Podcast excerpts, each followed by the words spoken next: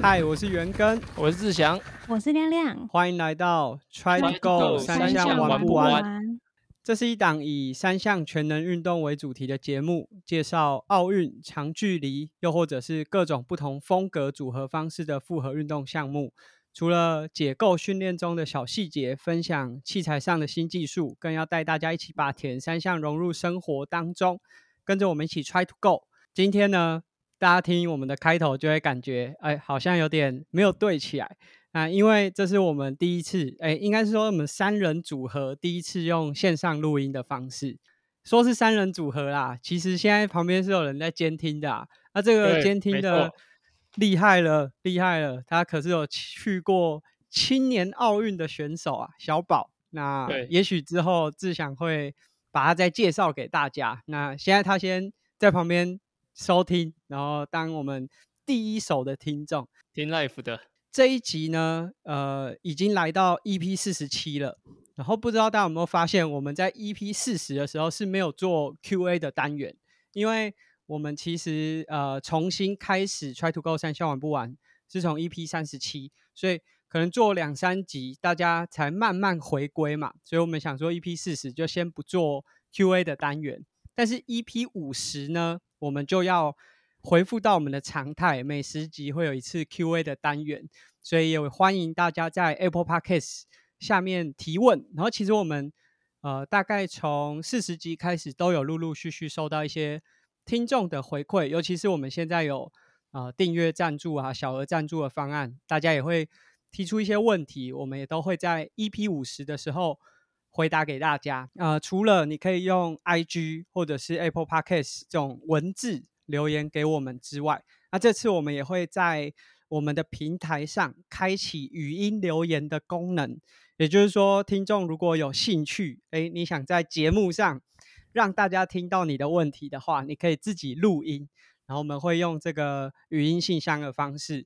啊回回播出来。所以其实有蛮多方式可以跟我们互动，然后提出你的问题，我们会尽可能在 EP 五十的时候回答给大家。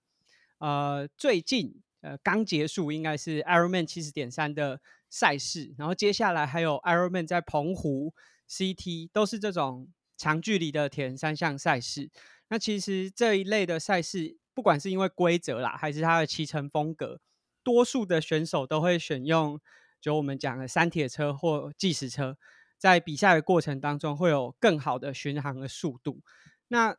志祥你自己就是都有在比长距离的铁人赛，就无论是一一三还是二二六，你自己觉得呃公路车和计时车在个人 TT 巡航，就计时赛没有跟车的巡航，大概会差多少？如果是一一三的话，我觉得会差到十到十五分钟。然后如果二二六的话，一百八十公里可能会差到，我觉得至少有二十分钟以上的差别。其实我自己觉得是说，你反而能力啊，可能差越差越多的，就是时间会有更大的差异。就是如果你是一个一三九十公里骑车都是在两个半小时就可以骑完的话，那也许你的公路车和计时车大概只会有十分钟左右的差异。可是如果你是一个可能三小时以上才会骑完的人，那公路车和计时车的差异就会有更大的差别，就是时间差。然后我自己的感觉是，就我之前有试过，同样都是用大概两百八十瓦去骑一个十公里，呃，计时车会比公路车快大概一分半以上。这只有十公里，所以其实那个时间差很多。志强你自己就是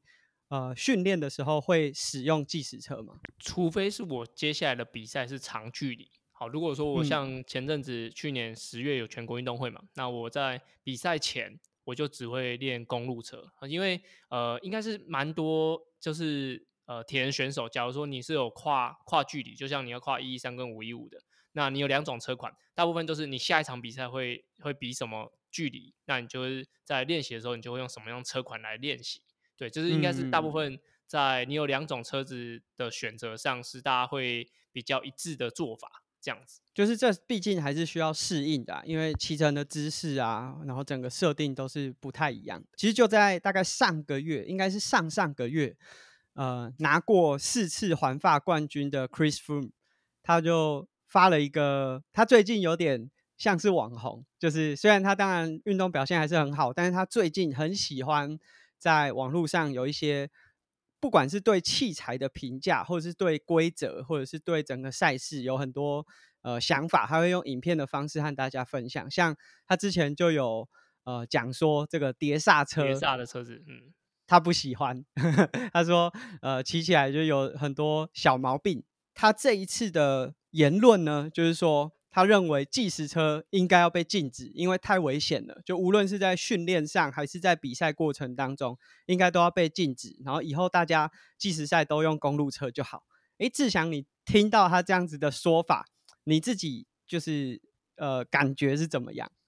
其实我觉得是呃，当然如果你要追求速度来说，我觉得骑计时车一定会比公路车快很多。但是，因为他们这是职业程度，from 那种职业程度的，其实他们在骑的时候，如果你影片拍过去，大概七八成没有在看路，就是头都是埋着，就是他们他们是会非常专注在如何提升速度。所以，嗯，这骑车的骑自行车部分对他们来说当然是危险的，因为大家都不看路。但是如果像一般市民他们在骑的时候，你要他不看路两三秒，其实都做不到。哦，所以我觉得，呃，我就要看谁骑。然后跟他拿来做什么才会决定它的危险性，而且 Chris Froome 他的感觉，我觉得他好像很偏好或者框煞的公路车。你看他，他不要碟刹，他不要计时车，那他好像只剩只喜欢骑框煞的公路车。可可能是因为他在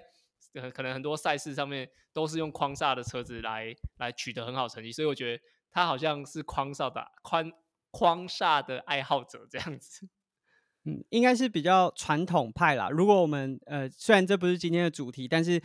就就是这几年的几个环法赛事，虽然说碟刹已经很普及，大概八九成的选手都是使用碟刹的车款，可是像 p o g a c h a 就是这两年的环法冠军，他其实在高山站、爬坡站的时候，还是会使用呃 C 甲传统框刹的车款。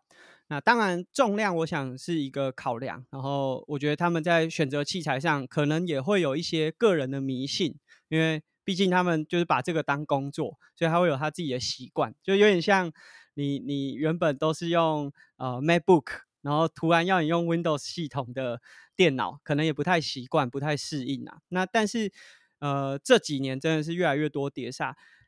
刚刚我们讲说，Frumi 认为计时车应该要被禁止，因为太危险了。我觉得这个起因是因为 Frumi 的前队友，呃 e l g a n Bernard，他在呃日常的一个计时赛的训练当中，就是骑着计时车，然后在做训练的过程当中，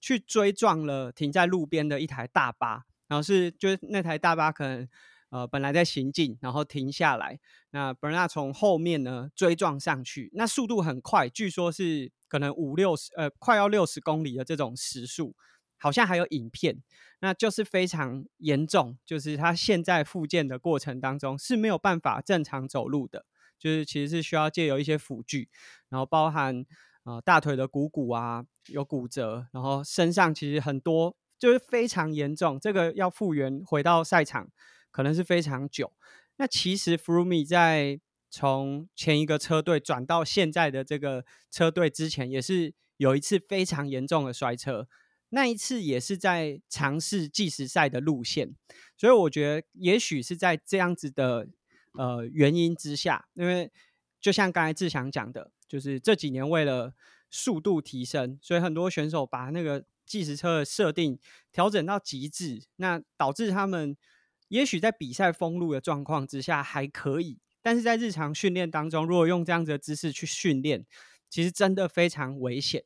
那我觉得这个当然是呃职业选手钱难赚。你只要一受伤，像弗鲁米那时候失血非常严重，他甚至因为这样有生命上的危险。不要说职业生涯，连命都不差点不见了。所以我觉得如果有经历过这样子的选手，他们一定会很在意这件事情。但是啊，就是当弗鲁米发表这个言论之后，就另外一个年轻的比利时选手，最近这两年蛮有名的，包含在环法赛上面，他是算是双七的选手，就是越野公路赛和呃环法这样这样子的公路多日赛都有比，甚至像古典赛成绩也很好。Warren Art 他就说，他讲的很直接哦，他说 bullshit，他就说你如果真的怕摔车，那你就不要比赛。他大概是这个意思。其实我觉得那种，因为他很年轻，现在当红，然后其实也算是终于风水轮流转，就是现在算是他的舞台了啦。所以他当然也希望说。可以维持他的优势。那毕竟 f r u m i 在单车的赛场当中已经算是一个老选手了，感觉就对于这些风险是比较难呃去承受。万一有发生任何的危险，那接下来我们就想和大家聊一下，就是现在这几年真的是为了提升速度，所以计时车的设定调得越来越极端。就无论是公路赛的选手，还是铁人三项，如果大家有在看。可能 Kona 或者是 Ironman 七十点三的呃赛事当中，这些比赛的选手的旗姿都是非常恐怖。就是呃，在我们脚本里面，其实有提供一些选手的旗帜，他是把手埋在几乎就是埋在头埋在手当中，是没有办法看路，他大概只能可能二十秒、三十秒抬头看一下前面有没有转弯。那这个时候，我有点想问亮亮说，就是当你看到照片里面这样子的旗帜啊，如果站在物理治疗师的角度，这样子的姿势是符合人体工学的嘛？是健康的嘛？嗯，我觉得，我觉得看起来很不舒服哎。他那个能骑很久吗？像如果以公路赛来说，这样子的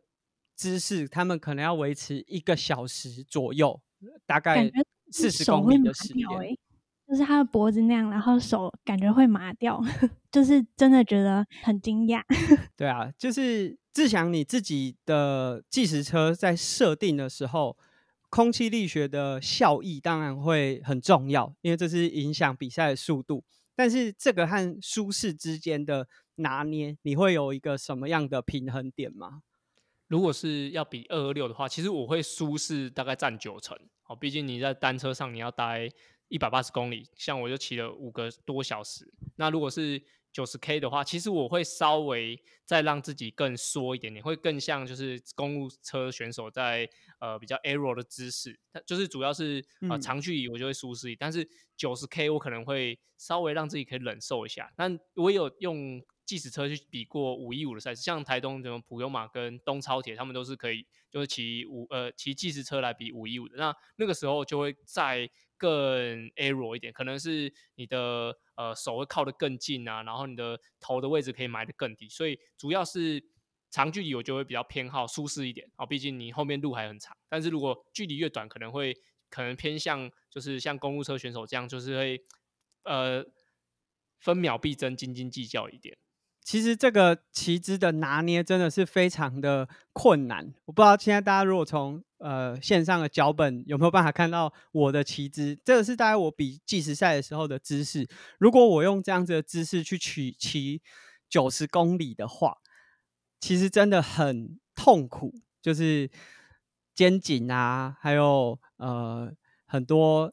关节会觉得。哇，骑完下来跑步的那个感觉是很痛苦的。它应该是要就是核心要很用力，对不对？才把就是手把身体撑起来，不然会肩膀应该会受不了。就是其实这个如果以志强 fitting 的专业来说，在计时车的呃角度，就无论是下肢你的髋关节可以做到什么样的活动度，和上肢其实都有非常大的相关联。就是你除了要核心够强。可能髋关节的活动度也要足够，然后包含呃，我们因为计时车的落差，就是坐垫和把手之间的落差，其实都是嗯稍微调一点点，也许在时间拉长之后的那个体感都会有非常明显的差异。那其实我觉得这也会有一些伤害啦，就是如果亮亮从我们分享的这些职业选手的呃骑姿，你就会发现哇，这个怎么可能？不会有圆肩的问题，所以如果你去看一些呃专门骑公路赛的计时赛的选手，他们走路的时候真的就有很明显圆肩的状况，然后颈部的就是脊椎啊、颈椎的部分其实也会有一些伤害。那当然，我觉得铁人和公路赛可能还是会有一些差异，而且其中一个很大的差异就是 UCI 的规范。我们在比公路赛的计时赛的时候，会有蛮明确的规范，无论是车款上，或者是你的车辆设定。那 UCI 有一个很明确的规范，例如说你的坐垫要退离 BB 中心点五公分的这个垂直线。那当然，如果你是女生，身高比较没有那么高，有一个豁免权，就是但是你也不能够超过这个呃五通，就是大盘轴心不能超过这个长度。那另外，在把手就是从五通往前到计时把的最前端是七十五公分。那针对一些比较高的选手，就也许一百八、一百八十五这样子的选手，可以放宽到八十公分的长度。但是这个 range 啊，如果呃大家有机会，如果你有自己的计时车，可以量看看。基本上大部分的铁人选手应该都会超标，大家都习惯把计时把调的比较前面。因为这样相对来说，就是整个座舱不会这么紧凑。那 UCI 这样子的规范，其实也是希望比赛更公平。因为假设，因为以前有很多很夸张的旗姿，像这种超人旗姿，就是整只手是完全伸直往前，然后趴着，那让风阻达到一个最好的效益。但是那都会有风险，一样会有控车的风险，骑乘在道路上的风险。那在 UCI 有这个车辆的规则之下，其实选手为了要达到更大的速度，他就要去做到像我们刚刚讲的，就是把手埋在把手里面，那几乎是不能抬头，你没有办法抬头去看前面的。志强，你觉得就是像当你看到这样子的旗帜在路上的时候，你自己会有什么建议吗？对骑士来说，如果是是这样子的。呃，动作的话，其实我觉得真的要挑路段就是你适不适合在这个路段做这些动作。但我觉得比赛的过程，我觉得是没什么问题。但是如果是道路上，真的是要多注意自己的安全。嗯嗯嗯，对。其实像我自己，如果以前有还有在骑计时车的时候，呃，会选择如果你是住在台北，你可以选择平日早上比较早的时段，呃，河滨的人会比较少。那算是还蛮适合练习的。那如果真的有需要到道路，如果有办法用汽车载到一个，例如说北海岸，相对来说比较路况单纯的地方，我觉得是最好的。或者是你就要像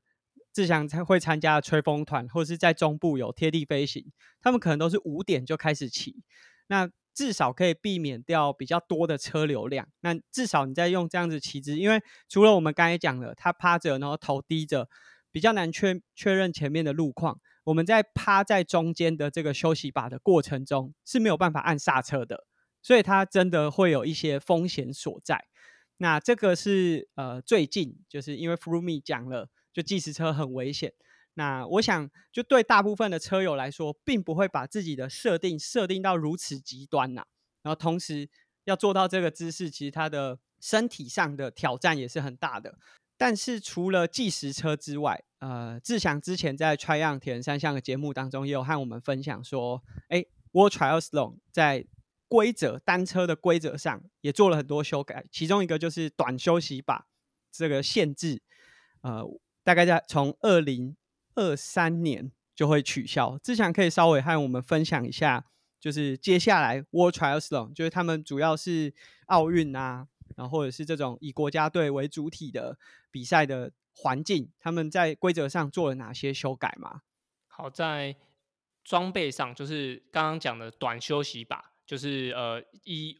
从 World t r a s o n 的铁人三项的装备的规则来说，就是它需要休息把的靠垫是需要小于十二公分宽，哦，靠。长度也是，然后它的休息把中间需要连接，那它这个安全性其实我觉得在集团里面骑乘是已经相对安全，至少它呃出车祸的时候是不会擦到别人的身体，或者说会擦到别人的车子这样。但是它在二零二三年，我觉得它是需要呃跟上 UCI，UCI 就是比较自行车呃国际总会这边，那它就是取消了这个小短的休息把。那所有的旗姿，像呃，大家有些下坡的时候会坐在上管上面，大家俗称的飞鸟旗姿，哦，就是你整个身体会可能你的胸部会靠近在手把那边，那这个动作也是已经是禁止的，就二零二三年开始是禁止。那另外一个比较常会大家应该刚就是呃这个政策实施刚开始，一定会大家很容易常犯，就是他会把大家会把手手肘，就是前手臂的位置会靠在手把上面去做一个有点像模拟你有休息把的动作，但这个动作其实也是会被取消的，就是也不能够这么做。所以呃现在在 Ultra 从二零二三年的规则上面，你只能握着就是大家说的 hood，就是呃手变把的位置。然后手肘可以往下靠，但是你的呃前手臂不可以碰到，就是手把过多这样子。那另外一个就是你握下巴，那所以姿势会变成大概只有这两种，这是我觉得整个动作来说差异最大的地方，会会让大家骑起来有点别扭。然后其实，在应该是前两年嘛，还是今年的很多影片，就是很多公路赛选手他会骑一骑，他会他忘记了，然后本来要趴了之后，赶快手就扶到旁边，因为只要被抓到犯规，就是会被罚钱，或者说会有其他罚则这样。所以阿根刚刚笑，应该是想到那些那个影片，对，那个那些画面都很好笑的，就会这样子，他就会呃起一起，想要趴到中间来啊，不行，我要赶快手要离开。哦，那那个真的是我觉得蛮蛮滑稽的，但是这也是规则。对，可能这样讲吼，有点像站南北，但是可能就是某一天高雄突然不可以红灯右转，然后大家会突然忘记这样 这种感觉。这是你去移到高雄生活之后的感受吗？对我都不敢红灯右转，我都不知道，我看人家转我就我才跟着转。哎哦，你这错误示范讲出来了啊！高雄是代转，我也是加减有在学啊。好啦，我还是要回到自行车上面。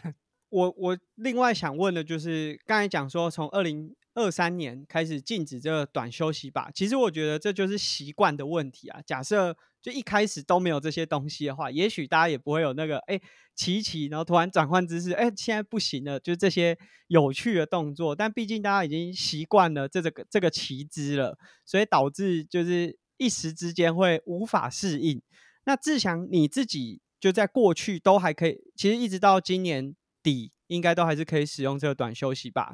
你在过去比 ITU 这种五一五，然后可以轮车的赛事当中，你自己会使用短休息把吗？我的比例很少，跟应该呃，我应该假如说我比了五十场的五一五的赛事，我大概只有三到四场有用休息把。对，因为我觉得其实骑如果是骑乘在集团里面，就是你只要我觉得有三到四个人的集团里面，其实就很不太需要用到休息吧，除非你在前面顶峰时间很长。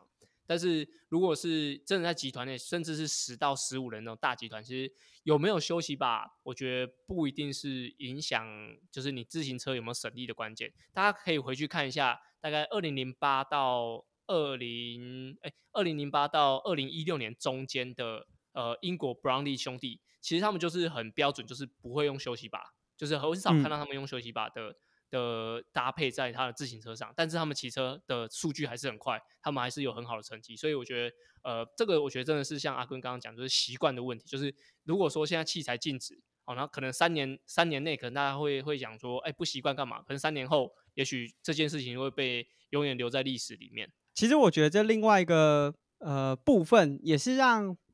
就是在比赛过程当中比较不会有一些军备竞赛。因为其实呃这几年刚刚志强有讲说，像 Brownlee 兄弟是不用短休息把的，但我们其实也看到在这种五一五的赛事里面，短休息把也有非常大的突破，就是他在使用短休息把的过程当中，可能用非常翘的或特殊的这个样式，然后让他我们有时候看他虽然不能超过变把的前端，但他利用上翘的一些。呃，方式让他在骑乘的过程中，几乎就跟骑着计时车很像。之前有发现一些这样子的选手嘛？有，如果可以回去看那个奥二零二一年的奥运的话，其实那个呃，Vincent Louis 就是法国的 Vincent Louis，还有呃英国的 Alex E，还有呃挪威的几位选手，其实他们的休息吧对，就是他们只有手肘靠着，结果他手都是通，就是会超出握握的地方，然后。呃，是为了让那个姿势更像计时车的位置，所以呃，加上他们把靠垫变得很怎么讲，很符合他的手肘，所以我觉得那真的算是有点作作弊的感觉。而且我知道他们的那些品牌啊，他们在前几年做开发，然后其实他们那个一组就是你也可以符合你的手肘的形状去做刻制，一组可能要价都要台币七八万，光是对休息把就要七八万。然后真的呃，可能那时候已经有很多人下定干嘛，结果二零二三年的这个规则一出来，我觉得那间公司应该接下来会有很大的的危机，会比俄罗斯还要严重一点点。不过我想应该也还好啦，他们可以把一些相关的技术延续到计时车的休息把上面。那但是刚才讲的就是这个特殊的刻制，可能用三 D 列印啊，然后每个人依照自己的手肘的形状去完全定制出符合自己的类型。那这当然在顶尖的选手来说，他们就是每一趴都要斤斤计较，但是。也许在推广的层级，例如说青少年的选手啊，或者是呃像呃志强在自己的 podcast 里面也有讲，像维珍教练他可能有这么多选手，如果每个选手都要准备，或者是说他要同场跟其他就是器材条件更好的选手在比赛的过程中，好像就有一点点失去掉。当然，铁人三项自行车本来就是一个。加入器材的竞赛，但是如果让这个一直过度发展，然后好像有点失焦了，那我觉得这也是呃，也许这个规则改变之后，可以让整个自行车赛段的竞赛会回到一个更纯粹的竞赛当中。那另外，刚才志祥有讲骑姿，就是像那种环发以前会把整个人塞到车架里面的那种下坡过程啊，问一下志祥，你自己有这样试过吗？有哎，我跟阿根骑车下坡的时候，我都会是吗？哪有？我都跟在他后面一起用飞鸟的姿势。我才没有这样。有啦，我有试过啦。但是呃，这个我觉得真的是安全性。呃，我们小时候比较不懂事，还真的就是会尝试。那说真的，那个真的速度快的幅度不会快太多，没有真的快很多。但是控车表现会瞬间。丧失，你大概只能骑直线，所以危险性是有非常大的这个危险。那我有一次呃，真正下坡下超过一百公里，就是去泰国异地训练的时候，那时候跟了一堆这个有可能有去过环法的啊，或者是后来在日本的职业赛都非常知名的一些选手，我觉得。当你速度很快的时候，你为了要跟上他们，你根本就早就已经不是在注意那个码表上的数字，你就是想尽办法想要跟上那个速度。但我想这个不是一般骑士或者是一般铁人玩家会去追求的。那我们最后还是想提醒大家说，安全才是最重要的。以铁人来说，你至少安全的从自行车上下来，你才有办法进入到最后跑步的路段。那今天我们这一集啊。亮亮除了刚刚提供给我们一些就是骑姿上面呃他的感觉之外，他好像比较难加入，因为他目前呢才刚拿到车，应该一个月，对不对？亮亮，你现在最近骑车的感觉有什么心得可以和我们分享吗？骑车感觉吗？就是骑，因为以前没有骑过这种弯把公路车，然后就觉得，嗯，换到低手把骑的时候，就觉得很。就是是一个很贴近地面的感觉，就感觉好像真的可以比较降低一点风阻，然后再加上我最近就是一直狂看那个标速宅男，听志祥上一次的分享，对对对对对，所以你们刚刚讲说什么就是飞鸟的骑姿，我就一直想到那个玉堂经，就是他的那个骑法。然后我就想说，哦，就是因为看那些，就是看那个动漫啊，然后就会就是会有他们会有各种不同的骑法，所以我刚才听的时候觉得蛮有趣的。然后我在就是试车的时候，就是我也有试试看不同骑法，可是就是觉得就觉得自己很很搞笑啦，就是没有没有什么心得。对，等待你的蜘蛛骑法。好，那这是我们今天的节目。那感谢大家的收听，和大家分享了计时车。呃，这一两年在呃骑姿上有很大的进化，就是选手骑姿越来越极端，那也产生一些危险，甚至已经发生一些事故。那在我们这边还是想要提醒大家，安全的进入转换区，才有办法最后完成跑步的路段。如果大家就是目前呢，在控车上，或者是你在安全性上面还有一些疑虑的话，其实我们之前也有做过一集啊，自行车控车的小技巧练习的方式，提供给大家。那大家也许可以回去听我们之前的集数。那感谢大家的收听，下集见喽，拜拜，拜拜，没问题的。喂，江天彤，有嘞。好，等一下可以给你听另外一边对。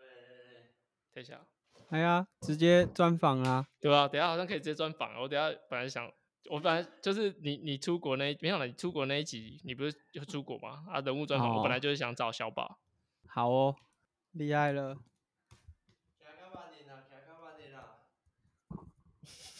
等一下，厉害了啊，跟你讲话一下。厉害。哦，真的哦、那我就放放开来给小宝听哦。好啊，好啊。好，